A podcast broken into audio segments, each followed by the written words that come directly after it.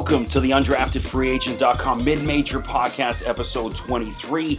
I'm your host Chris McKee. Thanks for joining me.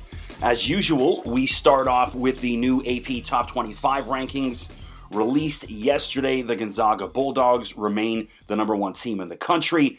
They hammered San Francisco this week by 39 points, 100 to 61, courtesy of 28 points from Drew Timme and 10 rebounds. And the Zags also had five players in double figures. And then going back to Monday, they beat BYU 82 71, courtesy of 24 points from Jalen Suggs, who was absolutely outstanding in that game. Took it up to a next level, like just turned up the gears. And then also in that game, Drew Timme with 20 points and 13 rebounds. So, a couple things from this past week with Gonzaga. I believe Drew Timme has now moved into the lead for the college basketball player of the year. I mean, every single night he's going 20 plus, 10 rebounds. You know, Suggs kind of taking a little bit of a back seat, but that's okay because he's making the passes and the plays that are for the betterment of the team. And right now, I honestly believe, I mean, Corey Kispert, not that he's playing poorly, but as far as number wise, he's kind of taken a step back. And Drew Timme has become the guy, and he's you know, the leading scorer of the number one team in the country and the number one offense in the country. Nobody scores more points than Gonzaga, and uh, that's all based around Drew Timme right now. So for my money, Drew Timme, the college basketball player of the year at the moment. Now, one of the other things going back to that BYU game late now, 82 71, it sounds a lot closer than it was. At one point, this was like a 30 point lead, and then the Zag sat everyone and, you know, put the second and third team guys in, and BYU went on a little bit of a run late, but this was never a game. And one of the things that really I found insulting so BYU head coach Mark Pope starts playing the timeout game with about 30 seconds left down 11. It's like you were down 30. They let you kind of back into this. Stop with that nonsense. Like sometimes you just got to admit that's a better team. They beat us. They're better than us. So playing this whole like ticky tacky timeout trash with 30 seconds left, stop, dude. Like I, I know you're trying to save face and, and, I, and I know what he's trying to do, but it was just Bush League and, and unnecessary. So thumbs down to BYU head coach Mark Pope for that nonsense. But another thing that I've come to the conclusion, you know, watching just about every single Gonzaga game this year is that it's time for them to leave the West Coast Conference. They're just not getting any competition there. They have outgrown what they are. There are things that happen in life when you achieve success and a lot of times you got to leave some friends behind. You outgrow them as people. And I think the Gonzaga Bulldogs have outgrown the West Coast Conference.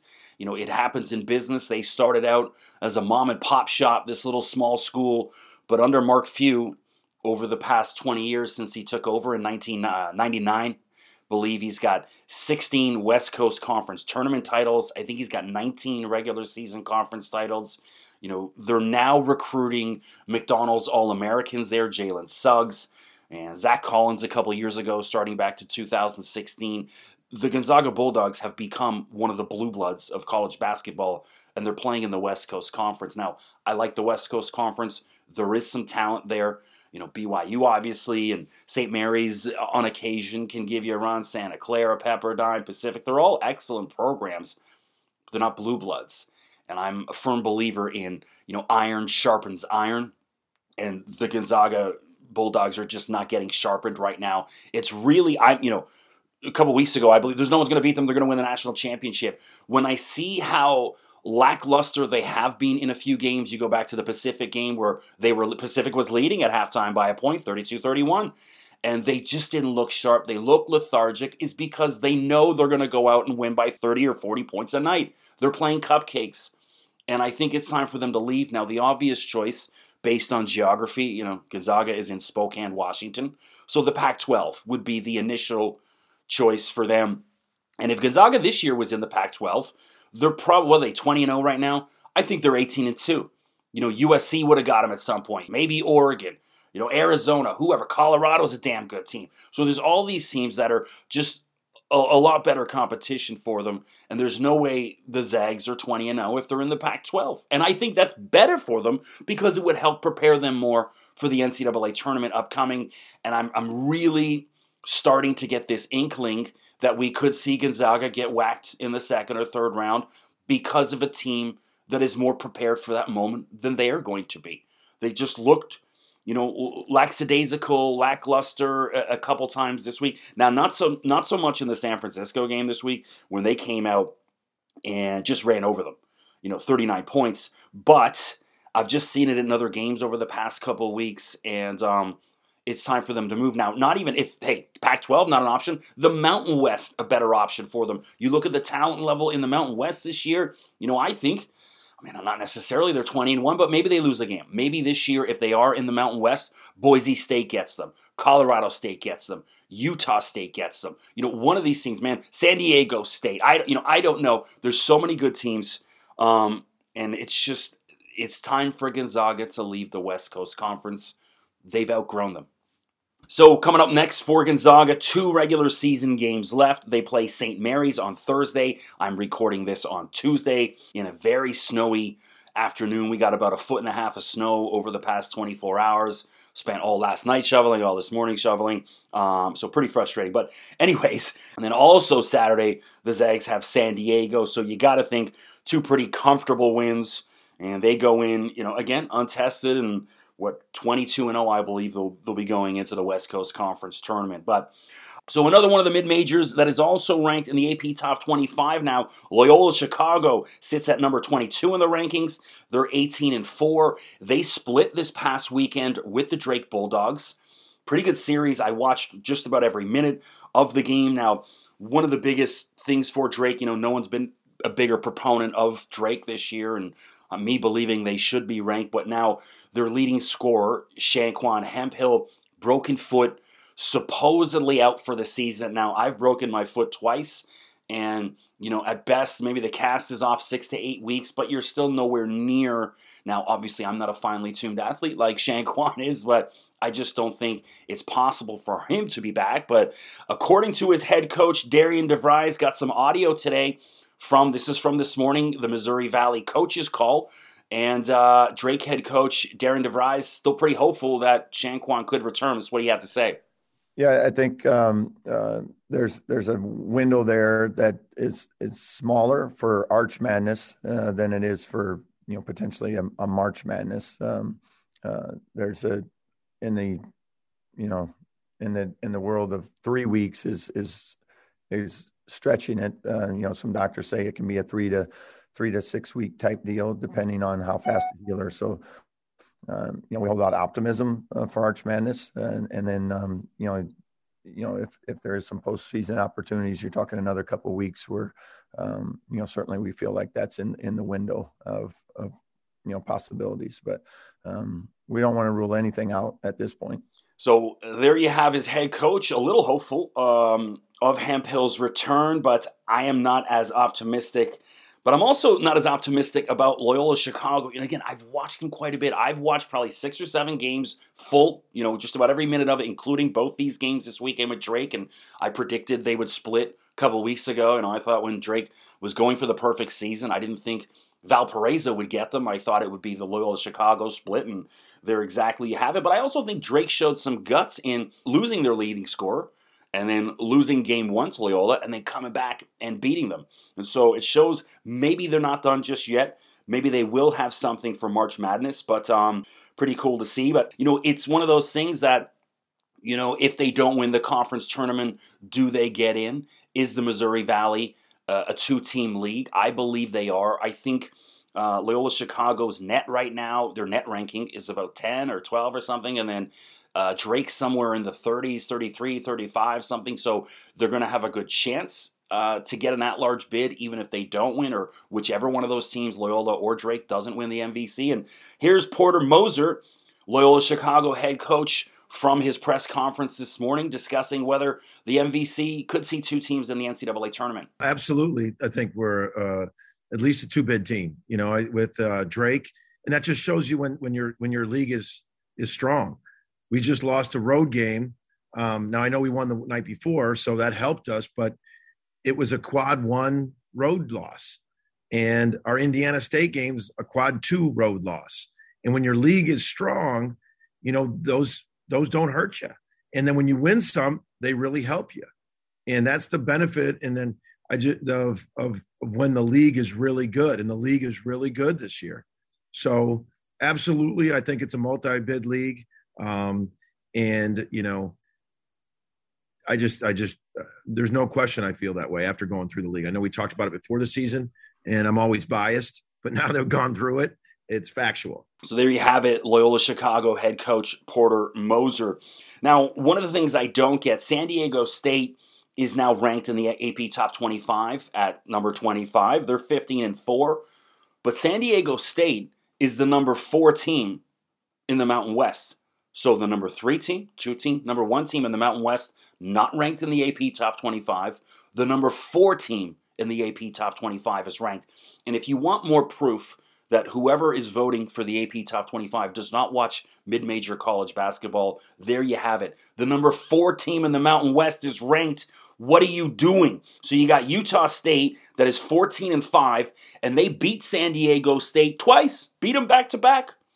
And so, okay, San Diego State has got one more win and one less loss, but Utah State has beat them twice, not once, twice, and they're still not ranked. So I mean, and you know, we talked about this Utah State as an NBA player, Neemias Queta, and they got guys, man. That is a damn good team. So for, if you're an AP top 25 voter and you put San Diego State ahead of Utah State, you don't watch the games. You don't know what you're talking about. So annoying. And then you got Colorado State that is 14 and 4, and they split with San Diego State. So one and one, you know, hey, is what it is, and they're not ranked. So how can you justify San Diego State being ranked ahead of these teams? And then of course, you know, Boise State, number one team in the Mountain West, they're 16 and 4, and they got a series coming up, a back-to-back with San Diego State in the next week or two. So obviously that's going to be huge, but uh, this is probably the most head-scratching thing I've seen this year in college basketball is San Diego State being ranked the number 4 team in the damn conference. Anyways, AP voters absolutely clueless. So, Going to get to the bets of the week later on at the end of the pod. Uh, obviously, I took last Friday off. I just needed a mental health day. You know, I've been doing two podcasts a week, churning them out since November. You know, we're on episode number 23. And I just Friday, I was like, I went, I drove into the downtown core to get some lunch and see all the zombies walking around. It's, I mean, what has Toronto's become is a disgrace. Anyways, but um, ended up just knocking on a buddy's door, sat there, had a couple beers, watching some golf and some hoops instead uh, and decided to take a pass on actually recording. And the irony is, I got more downloads and listens this week by not putting out a podcast than I have since I started the podcast back in November. So sometimes a little less is more. Now, I will do some betting picks. I was two of two on my last pick uh, for my bets, and I am 10 of my last 15, so I'm on fire. So listen up. I might win you a few bucks. Uh, one of the things I did do this week is I reached out to the media contacts of every mid major conference and got myself added to the email list. So you heard that audio there from the Drake head coach and the Loyola Chicago head coach. So hopefully, going to try to provide a little bit more of that by getting on some of these Zoom calls and, and getting access to that for you. So try to step up the pod. Hope you appreciate that. But wanted to get into some of the news over the past week. So sadly, the UT Rio Grande Valley head coach Lew Hill passed away suddenly this week after the game at age 55, just uh, died in his sleep. And UT Rio Grande Valley, 8 and 4 overall this season on the WAC. So thoughts and prayers to everyone. And I saw a bunch of great, you know, uh, tributes to Coach Hill on social media from various college coaches that I follow. So a lot of respect, and he will be dearly missed. So, firing this week, the Portland Pilots fired their head coach Terry Porter. They're 6 and 13 on the season in the West Coast Conference. Uh, he's been their head coach there since 2016. Now, obviously, Terry Porter, an NBA legend with the Portland Trailblazers. And so, um, curious to see where they go in their coaching search. I think, you know, for my money, I think they go young guy that, you know, tapped into the recruiting. And, you know, Portland, obviously, lovely city get an opportunity to bring some players in there. So maybe Terry not as active. You know, a lot of the NBA guys, what, what's their hunger to get out there and recruit like some 37 year old head coach who's you know getting his first shot. So I think maybe they go a little bit younger this time and maybe they'll have some success. So we have two new teams who have joined the ranks of the quitters. So, Maine announced this week they are opting out of the season, aka they're quitting. And then also Howard announced they're opting out, aka they are quitting. And one of the things I did love this week, I forget the kid's name on Duke, but one of the Duke kids just announced he's opting out to prepare for the NBA draft. And Jon Rothstein called him out on Twitter. He says what I've been saying on this podcast, dating back to when Chicago opt out. When you opt out, you're quitting, and it's disgraceful. And and one of the things that I find pretty interesting when it comes to Howard University, you know, there's all this movement of you know four and five star athletes. Hey, you need to consider the HBCUs in your recruiting. So you have Makur Maker, who was a five star player, who turned down offers from UCLA, who's been in the top 25 this year. It's a damn good team. They're going to be in the NCAA tournament. And he also turned down Kentucky. Uh, some guy named John Calipari coaches there, and I heard they've had a few players in the NBA. And then also Memphis, Penny Hardaway. So Makur Maker turned down playing for all of those programs and probably 40 others. The guy was a five-star recruit to go play for Howard and uh, got injured, and now Howard has opted out of the season, so they're not even playing. So I'm glad that all worked out well for Makur, and uh, maybe a lesson for for some other players. It's like uh, what I don't understand is how it makes it more authentic. Instead of playing for Penny Hardaway, uh, you're going to go play for Howard, and that that somehow is a bit more authentic. I don't understand it, but um, not the sharpest of decisions for Makur because Howard they ain't even playing right now. So this whole opting out is trash. It's quitting. It's nonsense. It's gross. Um, and I just think there's no room for it in college basketball. How you can sit there and go, well, it's for the health and safety of our players when you've sat here for the past 12 months. We just watched an NFL season. These guys are tackling, grabbing, sweating, biting, chewing on each other, you know, all day. Not a single health issue. We've watched the NBA, we've watched the Premier League, we've watched MLS, we've watched the Bundesliga, we've watched the NHL. There are no health issues uh, arising from this this nonsense that's being pumped in the media. And so for you to sit there and go, "Oh, we're opting out for health issues," when you have no evidence that show that any of these athletes are uh, at a risk of, you know, getting adverse health effects, garbage. Stop with the nonsense. Speaking of nonsense, so Valparaiso announced this week that it will be changing their name of the Crusaders because it is offensive. So, for those that don't know, the Crusades were a series of bloody religious wars starting in the 11th century between the Christians and the Muslims. And so, for years, Valpo's like logo has been the helmeted uh, faux armor. Um, and yeah, so according to their interim president, the negative connotation and violence associated with the Crusader imagery are not reflective of Valpo's missions and values, which promote a welcoming and inclusive community, interim president Colette Irwin Knott said. This is the decision that best reflects our values and community. So the Crusades happened in the 11th century. So 10 centuries ago, you know, we, we've had 10 centuries where calling the Crusaders is not offensive, and all of, all of a sudden in 2021, saying Crusaders is offensive. Stop. Okay, now I completely understand the Washington football team changing their name from Redskins. I understand indigenous people's issues with that, and certainly the Cleveland Indians. You know, I, I am in Canada. You know, we have there's a lot of Indigenous people here, and I've done some speaking engagements at Indigenous programs all across Canada. When I worked in the music agency, what they would do is fly industry professionals out to different uh, events and workshops and camps. I've been out to uh, Manitoba a couple times to meet with Indigenous artists because they live in some of these artists live in remote parts of Canada that they don't have access to people who work in the music industry in Toronto, Vancouver. So they fly us out to go meet them, and I've chatted about this about, hey, is this offensive? Are these names offensive? And pretty much to a man and woman, the Cleveland Indians was offensive. The the Chicago Blackhawks and stuff, it's kind of 50-50. Some of the indigenous people that I've spoken with, they feel it sort of celebrates their culture. It kind of puts it on a, on a platform that, hey, wow, these this is it's a symbol of power, empowerment. And then there's others who are absolutely offended by it. But Crusader, so I completely understand the indigenous plight, but when it comes to this Crusader name change, I don't get it. Uh, 2021 strikes again. That's all I can say. So you want to go back and check out some of my previous podcasts, I urge you to check, check out episode 22. I had my buddy Wes Brown on, who is an NBA scout, NCAA scout. He gave some great full scouting assessments on Jalen Suggs, Andrew Nembhard, talked some recruiting, some of the players from Canada that to watch out for. I also urge you to go check out episode 17, where I talk about the story of Shamar and Lamar Wright from Southern Illinois, Edwardsville. They are the sons of murdered NBA player Lorenzen Wright. And uh, it's a pretty good story. I went through that. And also go check out episode 12, which is our most downloaded and listened to podcast, where I interviewed Abilene Christian head coach Joe Golding. So go back, go through some of the previous pods, give a listen. And of course, don't forget to subscribe.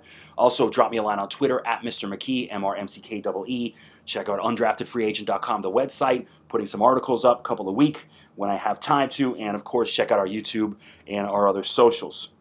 So, wanted to go through some of the key scores over the past week. I didn't do a pod on Friday, so I'm going to go back to Thursday. So, one team that is climbing up the ranks in the mid majors, Texas State, now number one in the Sun Belt West at 15 and 6. They beat UT Arlington on Thursday, and this team is you know come out of nowhere. Really, you know we haven't even really talked about Texas State at all because uh, didn't get off to a great start, and now slowly creeping up. And uh, watch out for that team in the, the, Sun Belt. I've talked about it for weeks and weeks and weeks. I think the seven, eight seed, whoever gets in, will win that conference tournament. It's just so wide open, so balanced, so much parity. And now you see Texas State making a move. Where there isn't parity is in the Ohio Valley Conference. So Belmont with back to back wins Thursday and Saturday over Eastern Kentucky, 92 74. I watched that entire game. Great game. Uh, and then they beat Morehead State, who was the number three team in the OVC, uh, 73-58, and they were on there. I think Morehead had won probably about 10 or so in a row going into that game. They're on fire, and then Belmont just squashes them. So over the course of the past week, they have hammered the two closest teams in the OVC to them. And so this is this Belmont's on, on a mission this year. So Belmont is 22 and 1 right now, and their only loss, you got to go back to December 5th to Samford. How the hell they lost that game, I don't know, because Samford's not that good of a team, but just one of those things. But with the win over Morehead State on February 13th, Belmont has won 26 straight conference games. That set a new OVC record that beat the 25 wins set by Western Kentucky in 1965 to 67. So you see how long it's been. Uh, OVC pretty pretty balanced conference, but Belmont absolutely tearing it up right now. And then as of February 15th, Belmont has 10 true road victories this season. That's the most of any Division 1 team in college basketball, and they are not ranked right now. And I looked up their net ranking. Their net ranking is 63. So if Belmont doesn't win the OVC, they're not going to the NCAA tournament. And I don't understand why they're they're not ranked because you know EKU, Eastern Kentucky, pretty good team. Morehead, pretty good team. A lot of good, a lot of decent teams in the OVC.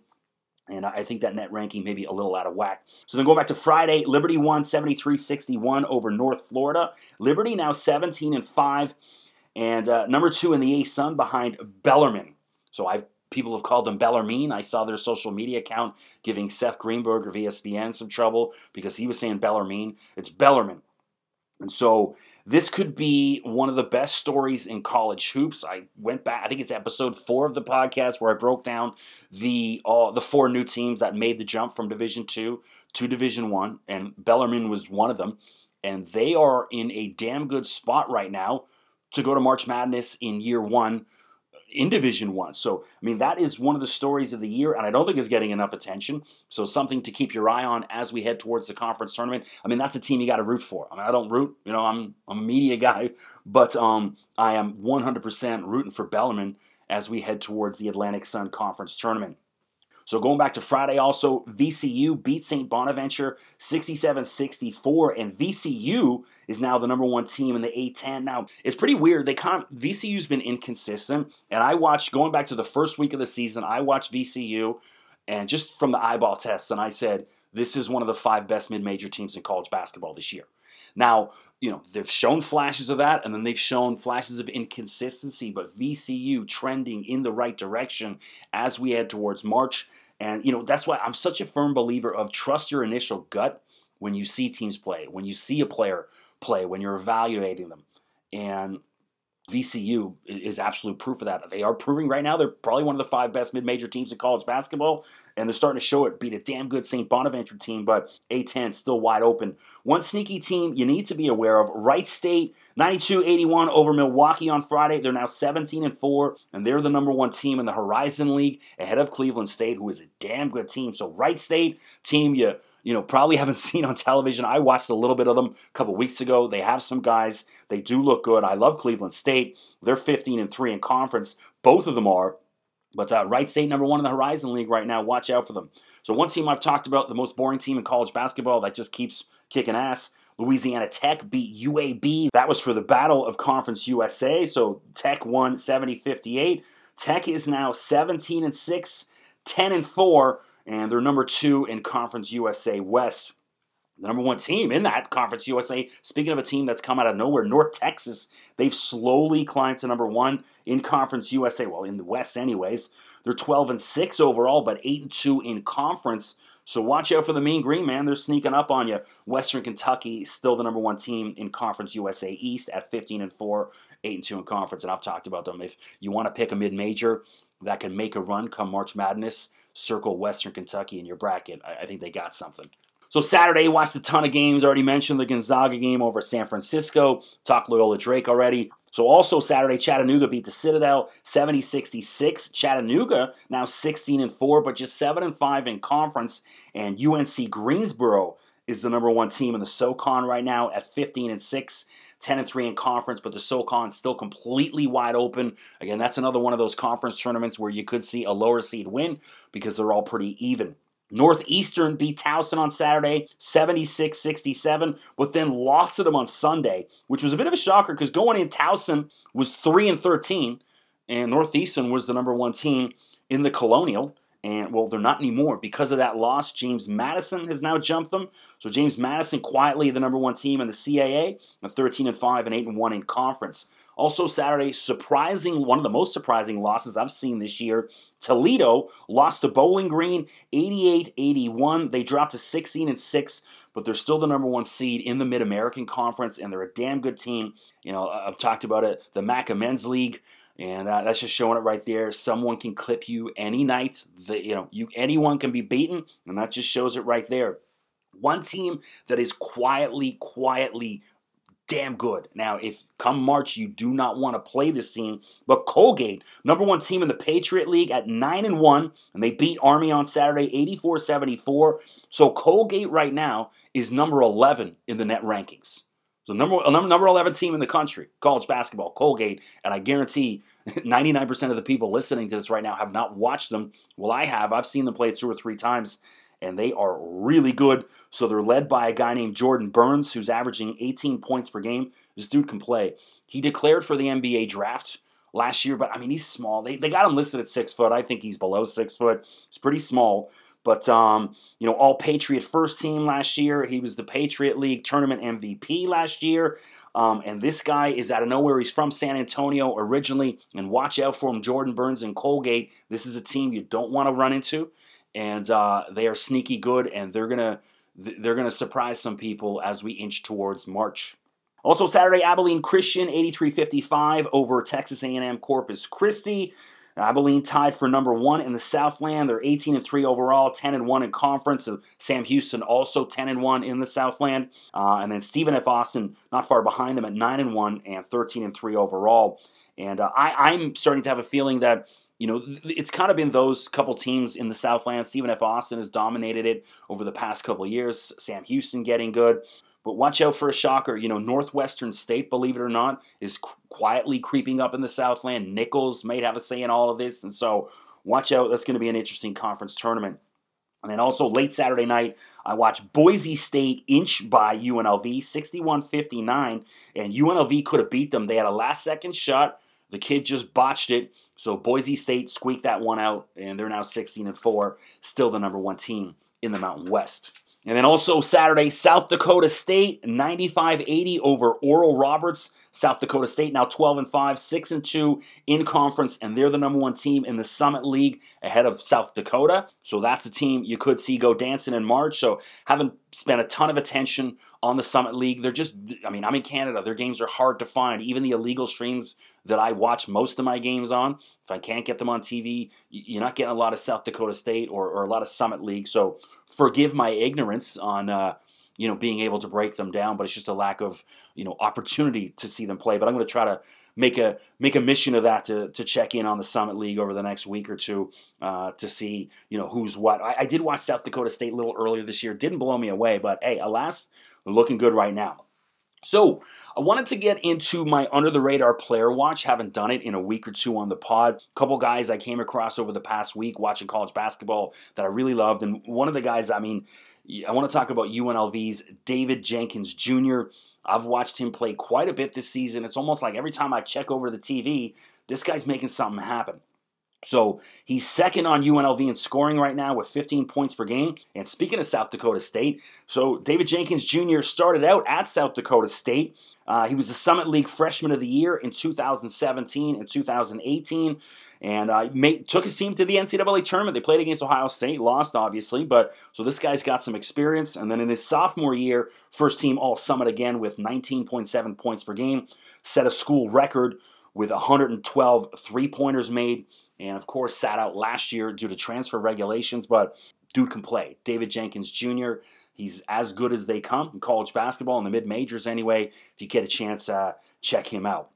Another guy under the radar that I've liked as well. I've watched a ton of Nevada. I mentioned I watched the, I watch the Mountain West nonstop. The, the games are late night. You know, I get off my radio reporting job at about 10, 15 Eastern, and so uh, a lot of Mountain West games on when you get home from work. And Desmond Cambridge Jr., we got both juniors. David Jenkins Jr. was my other under the radar player, and now Desmond Cambridge Jr. Uh, so he's originally from Nashville, and uh, he's a transfer from Brown University. So he's an Ivy League guy. 15.3 points per game so far right now behind Grant Sherfield, who's averaging 18, and Grant one of the one of the best guards in all of college basketball right now. But uh, Desmond, 2017-18 Ivy League Rookie of the Year, 17.3 points per game, and he also led Brown in scoring again in 2018-19 with 15.7 points per game. He's obviously a smart kid. He's Ivy League educated.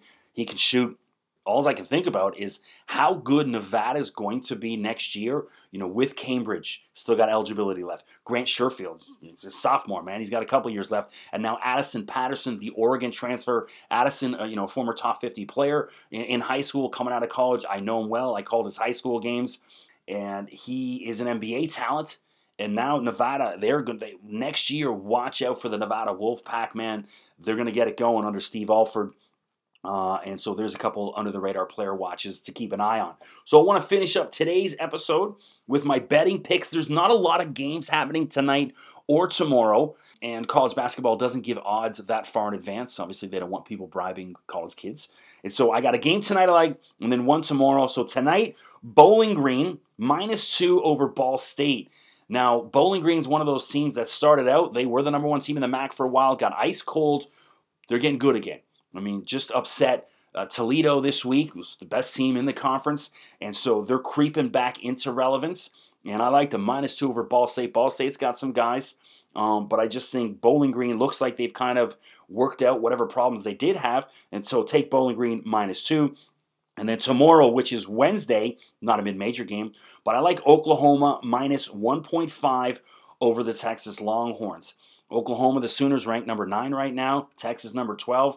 I've watched Oklahoma quite a bit over the past couple weeks. They're really good, man. That's a good team. This they have they're an elite eight potential team, and then who knows? And so I really like how they're playing right now. I watched them beat up on Texas Tech last week. They got guys, and so roll with the Sooners minus 1.5, and there you go. So, thanks for joining me again here on the undraftedfreeagent.com mid major podcast. I'm Chris McKee. Of course, go back, check out all of our previous episodes. Drop me a line on Twitter at Mr. McKee. Check out the website, undraftedfreeagent.com, and our socials. Thanks for listening. I'm going to keep on pumping them out.